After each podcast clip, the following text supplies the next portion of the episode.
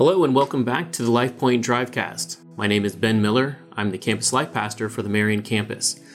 On today's Drivecast, we're continuing our discussion of the book of Revelation. Though it sometimes can feel a little heavy, this fascinating book of the Bible is more about a present hope than a future calendar.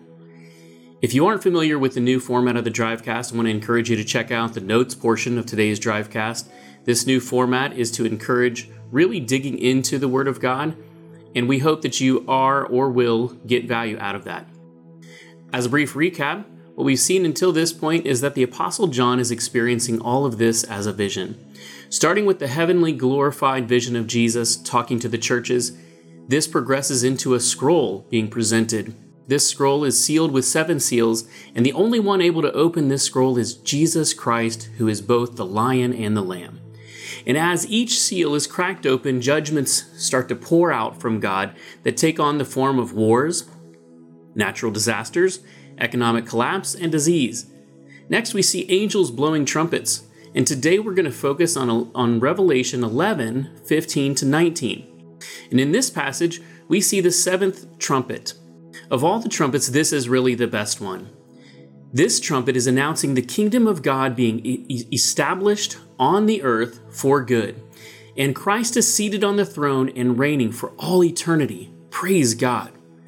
There are 24 elders who sit on the thrones who fall on their face and worship God, and these are the same elders we saw in, in chapter 5. They are praising Jesus Christ for his worthiness to open the scroll and the seals, for dying on the cross to ransom the nations, and for creating the body of Christ who have acted as a kingdom and priests to our God and the nations. Then all of the heavenly throng joins in praise to God, to Jesus, who is the Lamb who was slain, and he alone is worthy to receive power, wealth, wisdom, might, honor, glory, and blessing. In this passage, we see how the power of Jesus Christ will become evident to all people, both believers and non believers.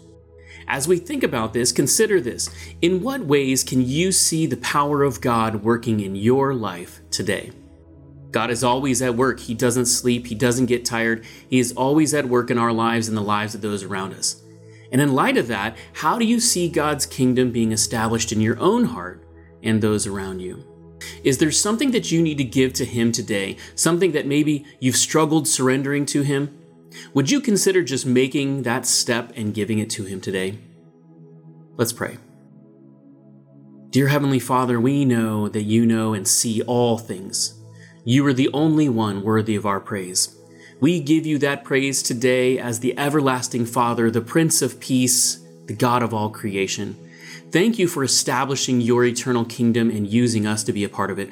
We're just so thankful and grateful and honored to be a part of it and to be able to join in the heavenly throng to praise you in the way that you deserve to be praised.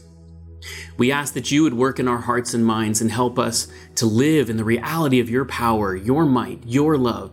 And we ask that you would help us to surrender to you today. Help us, each one of us listening to this today, to hear your call and give all of ourselves to you the hurt, the shame, the bitterness, the resentment, the fear, sinful emotional crutches that maybe we're holding on to, and help us give those to you today.